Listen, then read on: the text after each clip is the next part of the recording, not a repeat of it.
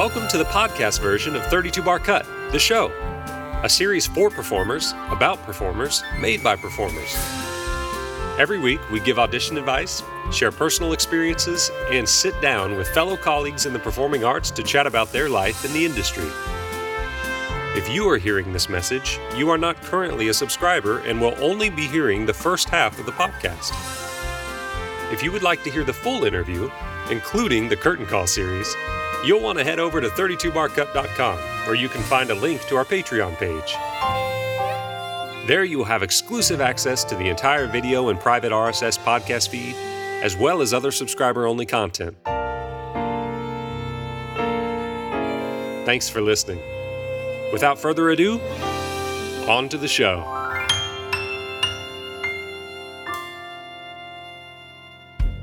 Welcome to 32 Bar Cut, the show, a show where we talk with our friends about what it's like to be a performer. Today on 32 Bar Cut, the show, we are sitting down with Broadway's Bradley Gibson from A Bronx Tale, Rocky, and The Lion King. Welcome to the show, Bradley. Thank you so much for being on. Hi, Adrian. This is so much fun. I love this. I love it too. So, Bradley and I have not seen each other since, was it March 11th of last year? Uh, yeah, yeah, March 11th. March 11th of last year. Yeah. And uh, we were just chatting before we got the show started about how we both had a moment together before they announced that Broadway was shutting down. And, you know, we were like, oh no, they're going to close the show. We know they're going to close the show. And Bradley's like, nah, they're not going to close the show. They're not going to. And they ain't closing Broadway down. I walked to work in blizzards when the subway was shut down. Like Broadway's still happening. There's no way. But here we are, almost here a year later. Are. Here we yeah. are, almost a year later. Wow. Yeah. So how have you been? How what have you been up to? What's life look like for you? As much as you uh, want to tell, as little as you want to tell. Like, how are you doing?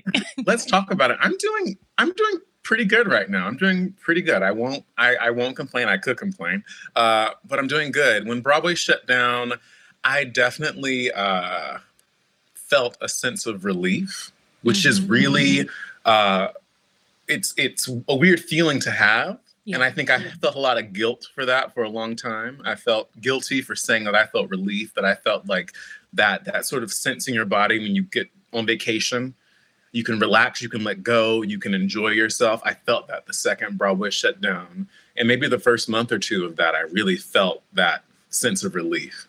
Then the, the feeling of, of mourning set in, the feelings of what am I going to do, what's going to happen to my life, to my family's life, what's going on in the world, my, my family in North Carolina. it, it was a plethora of emotions, but the beginning was definitely relief. And now I'm in a place of, um, you know, I have a new sense of hope due to our new administration. Hey. I have a sense of hope due to the vaccine. I have a new sense of hope just with the new year. So I'm doing really good right now. I actually felt some of the same things. And it's funny, like I'll share this with everybody, but when um Brad so Bradley actually you told me that we weren't coming back. Like you had been texting me that that Thursday and you were you sent me the article, the play, I think it was a playbill announcement about mm-hmm. what Governor Cuomo's, you know, no 500 people gathering together. And I was like, wait, what does this mean? And it's so funny because we were chatting with Benita a few weeks back and she immediately emailed Ron and she was like, okay, Ron, so what does this mean for the show? Are we having fewer people in the audience? And he was like, I will get back to you. But basically, it's a no. Like everything is done, which sounds so unheard of. But I can completely, I feel you on this like feeling of, man, can we relax for a 2nd mm-hmm. I remember mm-hmm. texting you, telling you I was headed to the wine shop to look, and I told bag. you to go. Get you a full cart of wine, yes. not one bottle. Get you six bottles. Right. I mean, You're the free. sky's the limit. We had a month off. In my mind, I was like, oh yeah. my gosh, you know, if only I could go on vacation right now. Yeah. And so much has happened since then that has been very dark and and and sad and unkind about everything that led to that.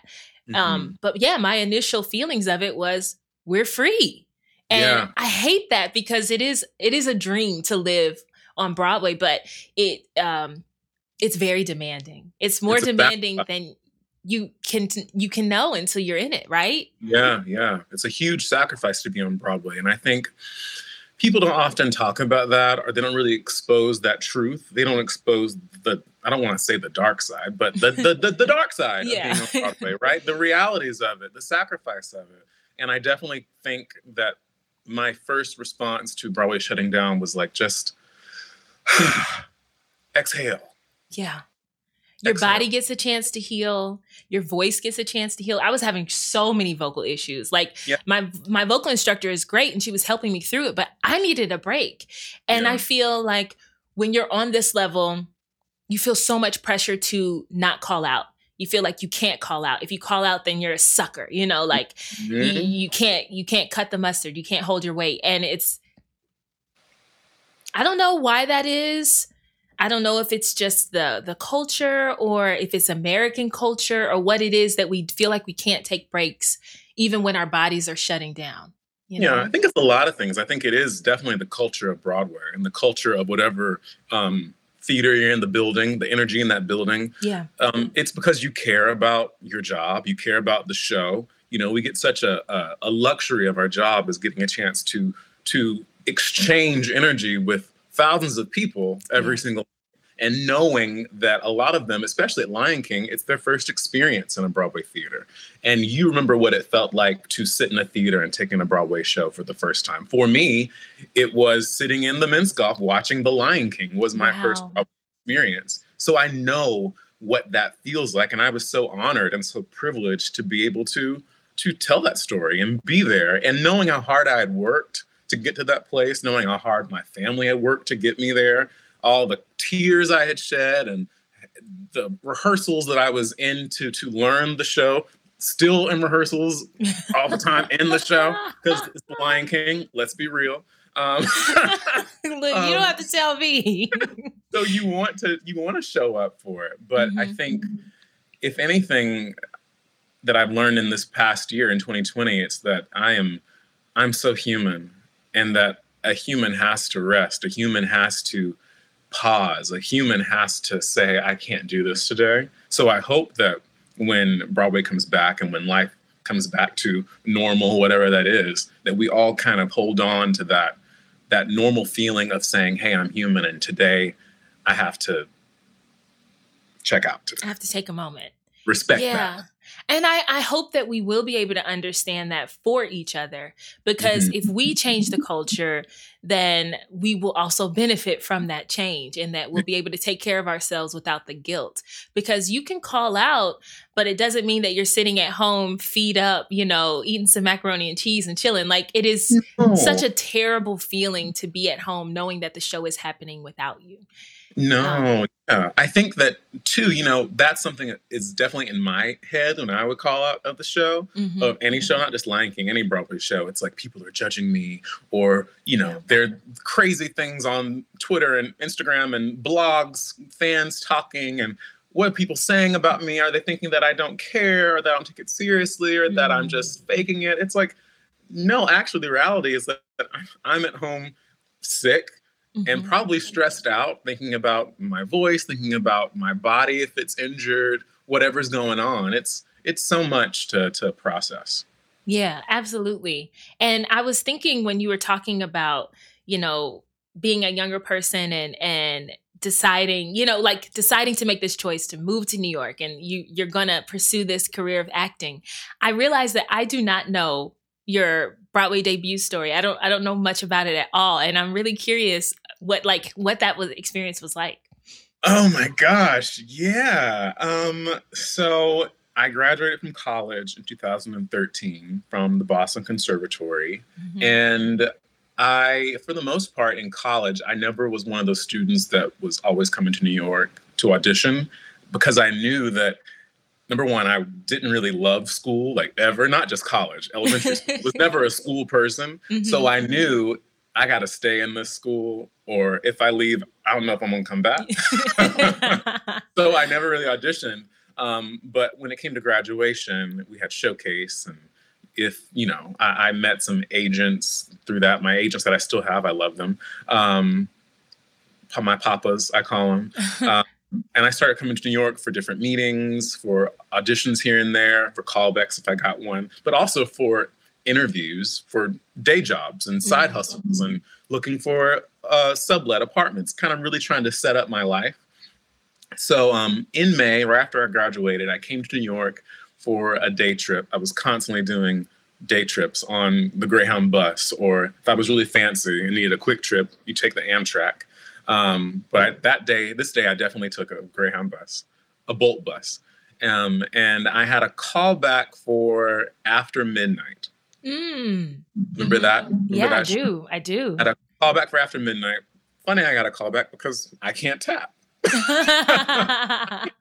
liked your look. They liked your yeah. voice. They were like, hmm. I had to come back for like this big like tap callback work session, which I was terrified to do because I didn't. Oh my god! Tap. But I came into the city early so that I could go to a job interview at a restaurant, and I saw this ECC for Rocky the Musical, mm-hmm. which I was like, you know, at that point I was like, any show that was auditioning, I was going because moving to New York, I don't have a job, I have no money. If I don't get something soon or doesn't if it doesn't work out, I got to go home to North Carolina, and that's not an option. Yeah. Um, went to the ECC, and I was typed in because I was in equity at the time. Um, it was like 300 guys there. All these guys were like they range from you know your stereotypical Broadway dancer guy up to like huge like bodybuilding muscly guys who never done a broadway show ever before. Mm-hmm. um, so they type people in and out and i was typed in. I was the very last person to go in and sing my little 16 bars. And that was it right? It was top of the day early in the morning and the rest of the day happened the job mm-hmm. interview happened the callback happened i didn't book after midnight obviously um, and i didn't hear anything for a uh, couple of weeks, and then I started getting callbacks. I moved to New York on June 1st with my best friend. We like rented a U- a U-Haul and packed it up and drove all day and did the whole thing from Boston. Um, and I got the restaurant job. I started June 2nd. And that Monday, after that weekend, you know, I was just hitting the pavement every day, waking up and packing my book bag up with like all my my rep book, my headshots, but also my clothes for my restaurant job at night, like hustling, grinding hard all summer. And by the end of that summer, I had uh, not only booked Rocky, my first Broadway show, but I had booked, uh, I had done Love's Labor's Lost, Shakespeare in the Park. I did that. And I was leaving to go to uh, the Old Globe Theater in San Diego for that fall before Rocky started to do an out of town tryout of a new show called um, The Last Goodbye which was um, a new musical that never ended up coming to Broadway. But um, that summer of hustling and grinding and turned out to work in my favor, and it ended up with me um, making my Broadway debut in 2014 in Rocky. That's amazing, Bradley. I think it's interesting because you know, did you ever watch Smash when it was out? Yeah, yeah, yeah. Actually, you know what? I never seen uh, the second season until the pandemic hit. The first thing one of the first things Adam and I started watching when Broadway shut down was the second season of Smash because why not? Yeah, it was it was it was something. You know what? I need to go back and watch it because now that I've worked with Will Chase, I feel like I'm going to watch it in a different way. like now that I'm actually in like on a Broadway scene, I feel like it's I'm going to take it in completely differently because yeah. when I was watching it, I, oh man, was it like 09 or no, it was later than that, like 2012, 2011. Yeah. Yeah, like yeah, I was having oh an off period in my career, and I did have to go back home for nine months. So I was like in Georgia. I was in Jonesboro, Georgia. I was like, it's over. I don't have a car. I can't even go to auditions in Atlanta. You know, like what am I doing? And my highlight of every week was watching Smash. You know, yeah. let me be a star. Yeah. So, um, I was thinking about that, how they did a pretty good job of showing kind of kind of what it's like. I think they did. Now I need to watch it again before I misspeak. But it's interesting that you talk about the grind because I, I I think it's very important for folks listening and watching to know that it doesn't it's not just handed to you that you No. are working a survival job you are going to audition after audition after audition and you don't get a rejection letter in the mail that says hey thank you so much for coming in. We've gone a different way. You get radio silence okay? Nothing. nothing. And you have to mm-hmm, mm-hmm. keep pushing yourself and believing in yourself in spite of that because it's your dream or you know that you've got something to offer. You're just waiting for it to align with whatever role you go in for. And Mhm. it's just a mm-hmm. lot of factors. It could be that you vibe with whoever's behind the table and they're like you know what come on come on into this show with me. Let's see what, Yeah. let's see more of what you got. Yeah. That grind is such a um it's also like an emotional grind too. Like you're learning especially in those early days those early years you're learning how to like navigate your emotions around it because you care so much.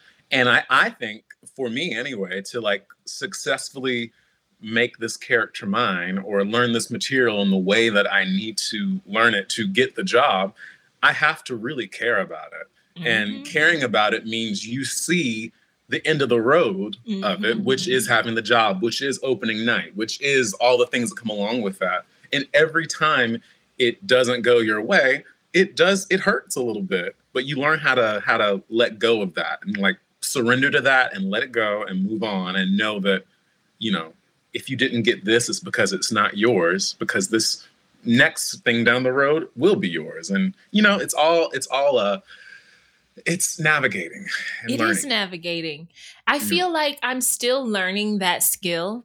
And it's interesting because I feel like when it comes to auditioning for theater, I feel like I've I under have an understanding. Mhm. I I go in, I am prepared, and I leave and I think, you know, if I get a call back, great. If I don't, that means they have someone else in mind and I can have peace with that. But as I've started to get more and more TV and film auditions, it is harder for me to put it aside because I feel like those auditions are ah there's so much more prep for me.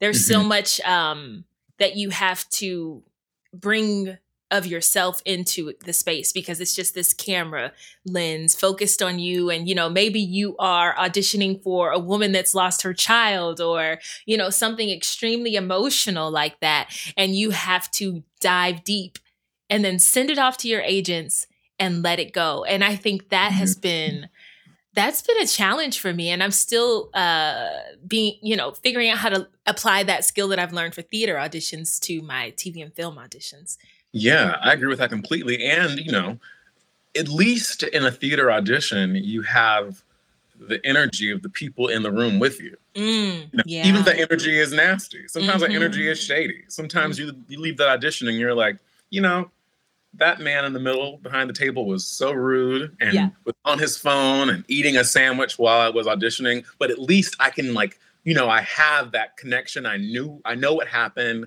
I know why I didn't get it. I know why they weren't interested in me. Whereas a television film audition, a tape, you send that off and you don't know if they watched it and loved it and just didn't go your way because of a thousand reasons or if it was left and no one cared. You just don't know. You have, Yeah, no you don't like, know. you have nothing to hold on to. yeah absolutely i think and i thought that i had i had gotten adjusted to that feeling until i most recently and this is a breakthrough for me because i haven't made uh, a tv debut and so that's on my bucket list but what has happened since I took a few more film classes and everything is that I've been pinned or I've gotten a Zoom call back, which is huge for me, right? But it makes it even harder to let it go Yeah.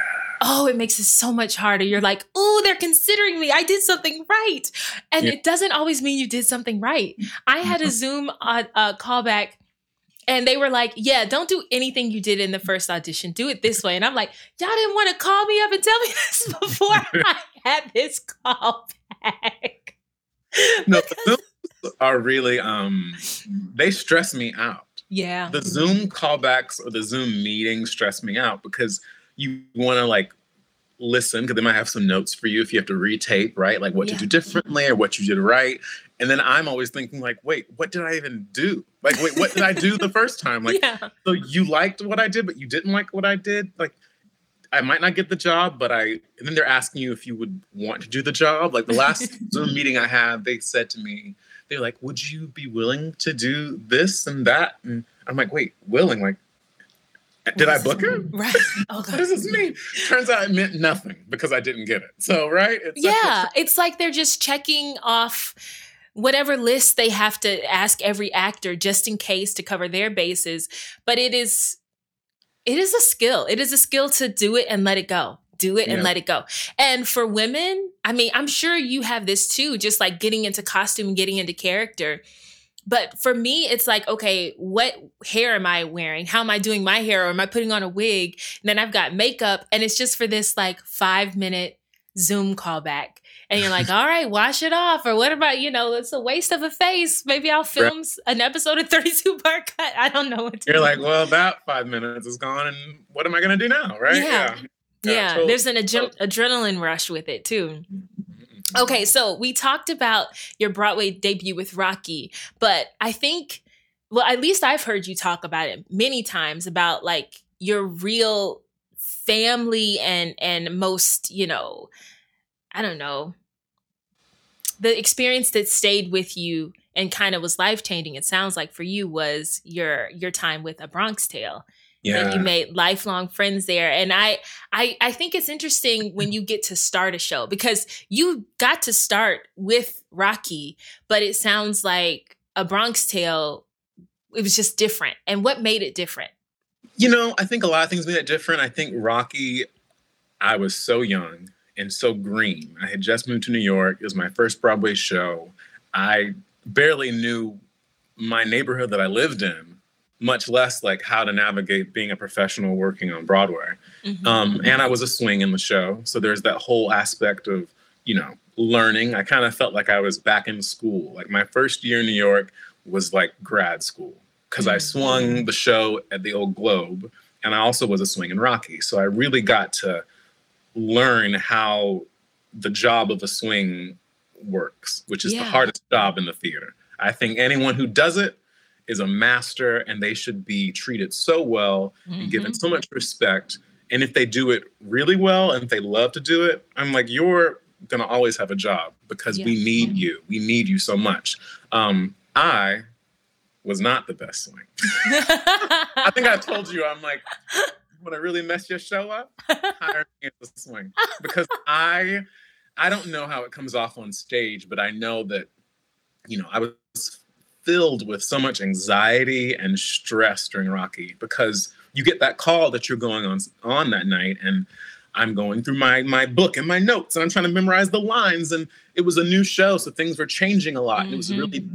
technically like advanced show on Broadway. So things were happening and moving and it was very stressful. Um, but I did meet a couple of people in that show that I still hold so close to my heart. But Bronx Tale was a different story because that that group of people was just pure magic. I think the I think the show itself also kind of bled in the building, right? The show's all about community, and it's about your neighborhood. It's about your family, your chosen family, and I think that really bled in the building. The theater was small, but the Longacre is a tiny little theater mm-hmm. built for plays, but yet there were like 50 some people in those dressing rooms, right? like like stuff like sardines, and it could have either gone really bad or what happened to us, it went really beautifully. Mm-hmm. And we just had this great dynamic. I met such great people. It's been on my heart a lot lately because Nick Cordero, we lost him. Mm-hmm. And that was and still is hard, I think, for everyone in the community because, you know, Bronx Tale would not have been what it was without him making that energy happen, right? The show definitely had this family community sort of feeling that made the cast be what it was, but also Nick was one of those individuals that really took that to the next level and showed us from the first week of rehearsal, like, you know, on on Saturday at six when we got released or Sunday, whatever the day off was, like we're gonna go out for a drink. We're gonna all go to someone's apartment and hang out. Like oh, we're gonna stay after the theater on Thursday Thursdays, and like he's gonna like set up you know, his dressing room as like the place where you get your drinks and who's gonna have like there would be weeks we would do different food in each dressing. Like so much fun would happen there. People would get, you know, we would have vacation swings come in that would kind of come in and say, I'm only gonna be here for two weeks. And they would end up coming back every single week just to say hey wow. and just to buy some food or I'm gonna come by and have a drink with you guys. So that experience was so beautiful for me. Also, because it was my first principal role, I got to create it. I got to, um, you know, sit in those labs and sit at the piano with Alan Menken while they like figure out my parts and talk about keys of the song and who didn't grow up with Alan Menken music, right? Right. right. Exactly. 90 kids, if you were born in that time period, you were grew up on on Little Mermaid and Beauty and the Beast and Aladdin. So it was just so many things came together that made it this beautiful experience. I also was a little older. I had I wasn't subletting apartments. I had my own apartment. I was in a good space in my life. Like everything kind of equaled this beautiful year and a half that I don't expect to happen again. I think that that's mm-hmm. something that I had to really learn after that mm-hmm. is that every experience is going to be different and it doesn't make them any better or any worse. But that moment in time, we were just all in such a beautiful place to connect and it was just a great experience. And not and funny because the show also was not like a big hit, right? Like we weren't the big hit of the season. In fact, Won't nobody talking about us. but, but, y'all were having a good time. Yeah, and, and, and loving each other. And, yeah, last so long was because I think you could feel that energy on mm. the stage. I think the fans that really hooked onto us felt that because they even became part of the crew. They would be at the stage door multiple times a week, back again and again and again, and they knew our names. They it, it was just a beautiful experience. It's interesting too when um because I believe that too that energy is so powerful that if it's right, you know, even if it's negative energy, you know, if, if your mm-hmm. villain is like really passionate and you're really giving it on stage, you can feel it in your seat. Mm-hmm. And that's mm-hmm. what really makes for a good show. And when the energy isn't there, that's when you lose people. And, you know, that's when you lose people's attention. I mean, and that's when you're not really grabbing your audience and it makes it, you know, less memorable. And so I think it's so great when a when a cast gets a chance to bond like you just described because it just increases the vibe and the energy and and uh, what you can you can leave some someone can leave the audience feeling changed or at least mm-hmm. feeling like they shared in an experience with the people on stage. Yeah. And it's not always the case. Yeah. I yeah. am curious how you felt. And I didn't really mean to go from show to show to show when I was talking with you, but it just seems like we're naturally doing that. So yeah. I um I had a similar experience with having feeling like I had a family a lot in Chicago. Mm-hmm. And I left Chicago to do my Broadway debut at The Lion King. And I I of was so spoiled that I thought that I would have that same experience when I walk into the Lion King. and it's interesting to hear you talk about going from the a Bronx Tale to the Lion King because it is such a stark um, contrast. I know it was for me. I mean, and I would love to chat with you about that um, because you know, being a black performer and you know the lion king does feel like one of the black shows on broadway and so i had it in my head that i was about to be walking into such an amazing and family oriented experience yeah. and when you come into the show as a replacement it doesn't feel like that at first and it takes a no. while and it's interesting because i just expected all these you know, black folks on Broadway, you know, is just going to be great and welcoming. And it didn't feel like that. And, you know, forgive me, anybody listening that's like, girl, I'm your friend. What are you talking about? It took a while, if we're being honest. Yeah. It took a while. And, um, you know, when you and when you and I started our our rehearsal process together, um, I was only there for six months, you know, and then left yeah. to do Kiss Me Kate. So how did you begin to feel better about being at the Lion King? I, if I'm not putting words in your mouth, but I just know how I felt when I started. So, what was your journey? Because when I came back, uh, you know, after you've been there for a year, it seemed like you were more comfortable and you had made some connections there. So, so what was that like for you, and how did you get to feel? Probably not how you felt at the Bronx Tale, but you know, something. Yeah. Um, this is where we get real. yeah, no, I know. Really, um, I want to though. you know, when I left a Bronx Tale, I was so excited to be joining the Lion King, to be playing Simba because, like I said earlier, it was my first Broadway show. Who doesn't know The Lion King? Yeah. I never thought in a thousand years that I would even be considered to play Simba. I didn't know I could even sing it. There are a hundred reasons why I didn't think I would be doing that show. And because I'd only really done original work. So I'd never really auditioned for a lot of replacement roles, which is a privilege and a luxury I know. Um, but I left the Bronx Tale crying to leave these people, but so excited to go on this next journey, taking steps forward in my career. The role is bigger, you know, all that. I quickly realized that my experience at Bronx Tale was a special one and would never be recreated again on Broadway, probably. Um, and it certainly wasn't going to happen to The Lion King. One, because the show was built in a way that a lot of the principals have so much time to them to, to themselves. Yeah. Right? To themselves. I um playing Simba, you spend unless I could have I could have also like many people in the show, been out of my dressing room, kikiing in the basement and the men's ensemble room and whatnot. But when I first got there, I definitely um, couldn't do that because it's hard. Yeah. The show is hard. Mm-hmm. Even though I'm not in act one, you know, when you hit the stage on The Lion King as one of those principal roles, you hit the ground running and you don't stop until your track is over. Absolutely. And for Simba, that is when the curtain comes down, mm-hmm. right? Act two, curtain comes down, that's when you're free. Um, so to prepare for that, it took me that first act to really like get myself together, to warm up, mm-hmm. whether it be my voice, my body, getting the makeup, and so I spent a lot of time alone and I needed that alone time. So, really, end of the day, I couldn't have had the Bronx Tale experience because I couldn't have done my job. Mm-hmm. Um, now, as far as uh, the building is concerned, I think that the difference that really kind of warmed my heart and made it difficult at times was navigating personalities. Mm-hmm. That's what I'll say.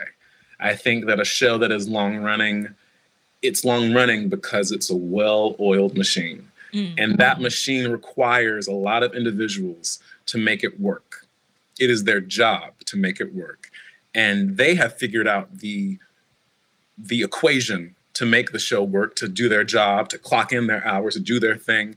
And they're not always necessarily thinking about how to deal with person to person in different mm-hmm. ways, right? And I think that that was a big difference for me because when you're building a show, an original cast, you're all finding your way of doing that together. Yeah.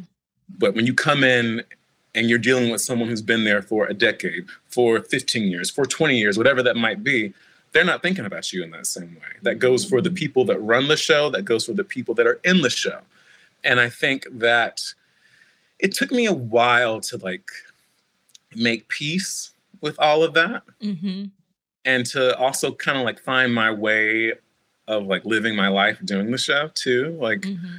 Broadway is a huge sacrifice no matter what the show is, right? You wake up every day and you're thinking about what you need to do for yourself to get to that place to be able to do your job at seven o'clock or eight o'clock. And that Lion King was the first time that I had to like really face some challenges because of the intensity of the job, right? Mm-hmm. Bronx Tale, I wasn't waking up and feeling pain all over my body mm-hmm. or or feeling vocally fatigued or sick enough to the point that I actually can't do the job. Like I never felt that before. I never mm. had to navigate that. So that was also something I had to make peace with. But I think that when I did, when I finally did, it was year two. So you're so right about that. By the time you came back to Lion King, I definitely had figured out all the personalities. I figured mm-hmm. out how to handle myself in the building, how to let people know when I'm down for the fun, when I'm down for the foolishness, and also when I'm not.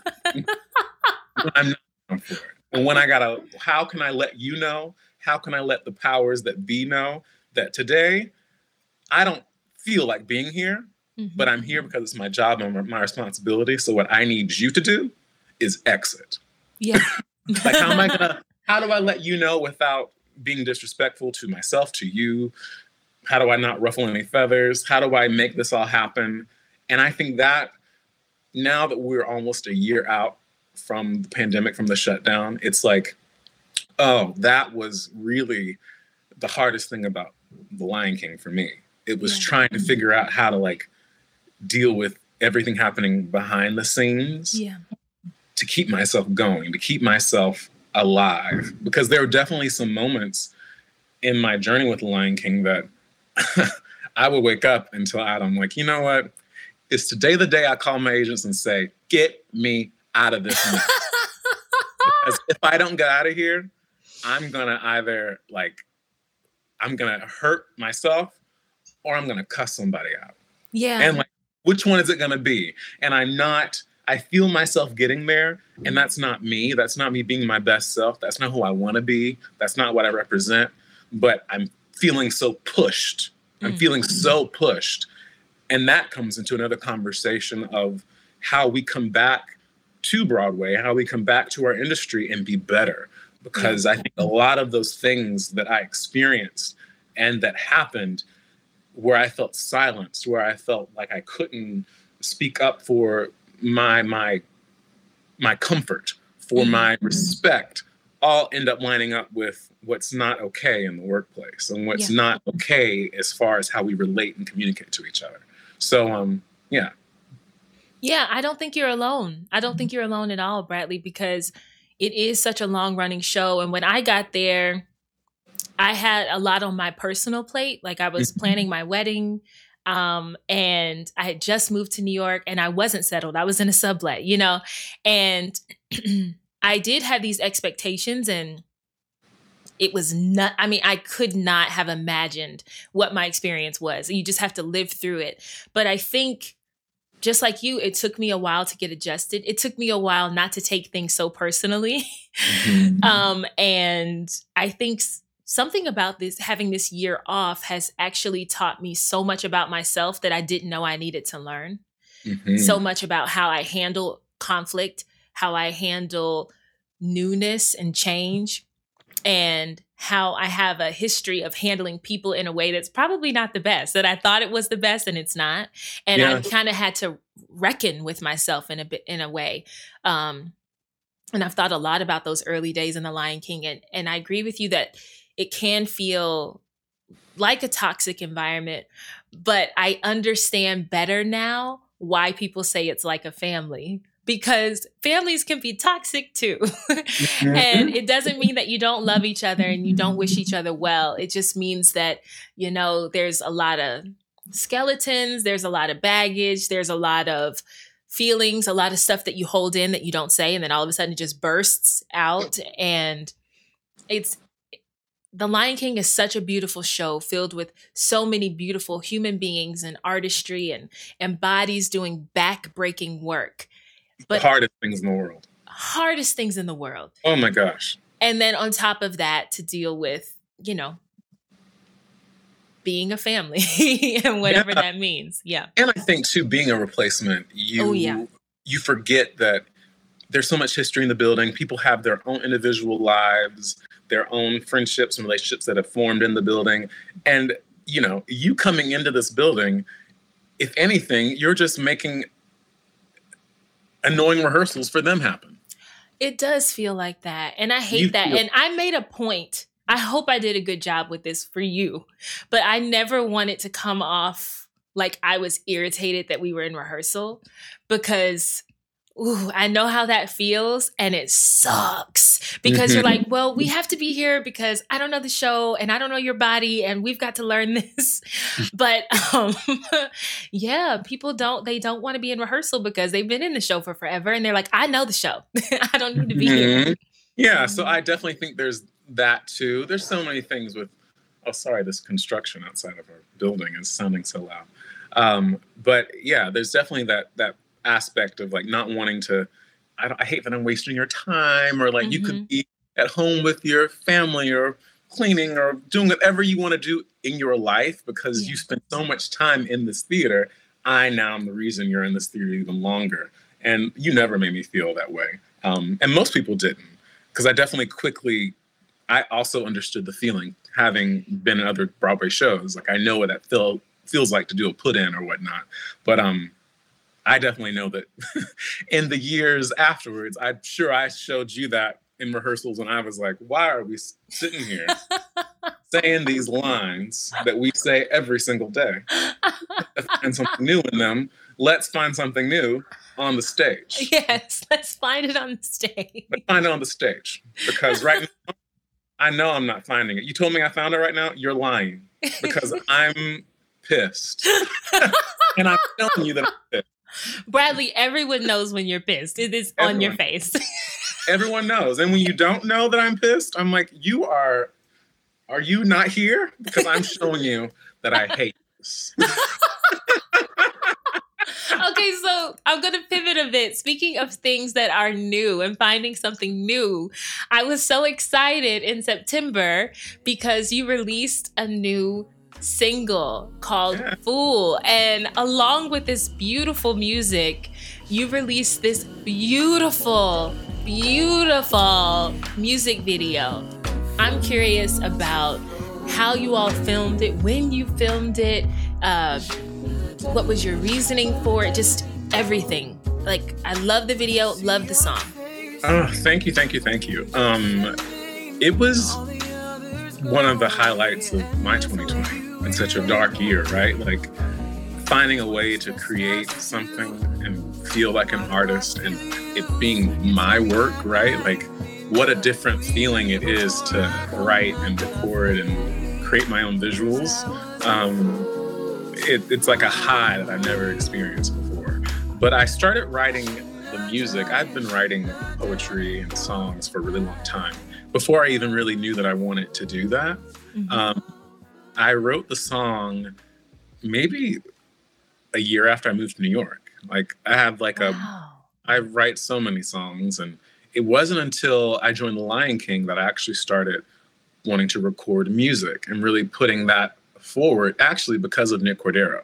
Mm. I always I'll always give him props for that because he wrote music and recorded music and we would spend a lot of time hanging out, chilling and and singing our songs and talking about it and he I remember he told me one day, he was like, you know, Bradley, he's like, if you really want to keep doing theater and doing Broadway shows, he was like, there's going to come a point where the feeling that you have today, that day I was really kind of over it, right? And felt kind of burnt out and didn't want to do it. He was like, you're going to have so many days where you feel like this. And there's so much bullshit that happens in these buildings theaters, these people that run it, everything is not going to run perfectly Mm-hmm. So, how can you survive? Make your own art. Mm-hmm. If you mm-hmm. feel that you can, if you have it, he was like, you literally have tons of songs, these great songs that I love. Everyone loves them. Like, record them. Let's get to work.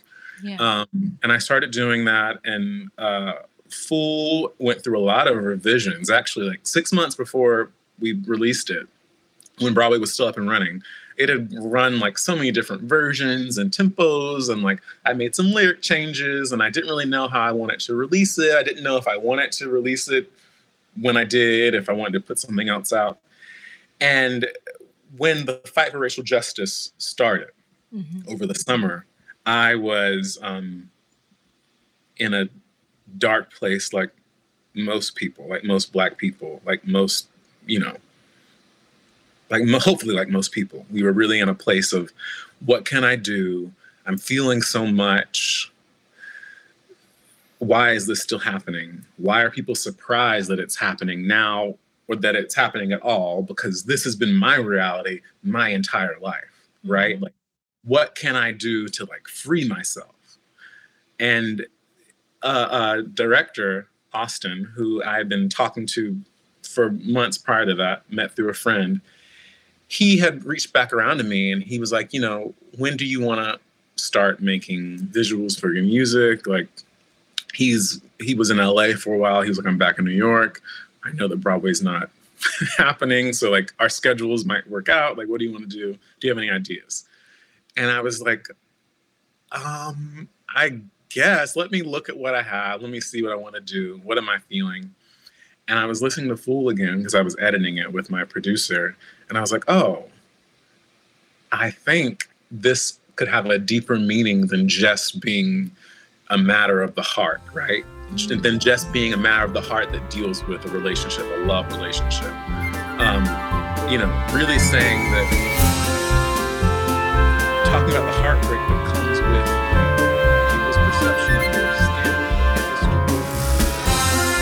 Adrian and I hope that you have enjoyed listening to the show thus far. If you'd like to hear the full interview and get access to the curtain call, head on over to 32barcut.com, where you can find a link to our Patreon page. There, you will have exclusive access to the entire video collection and private RSS podcast feed, as well as other subscriber only content. All right, that's all I got. Thanks for tuning in. See you next time.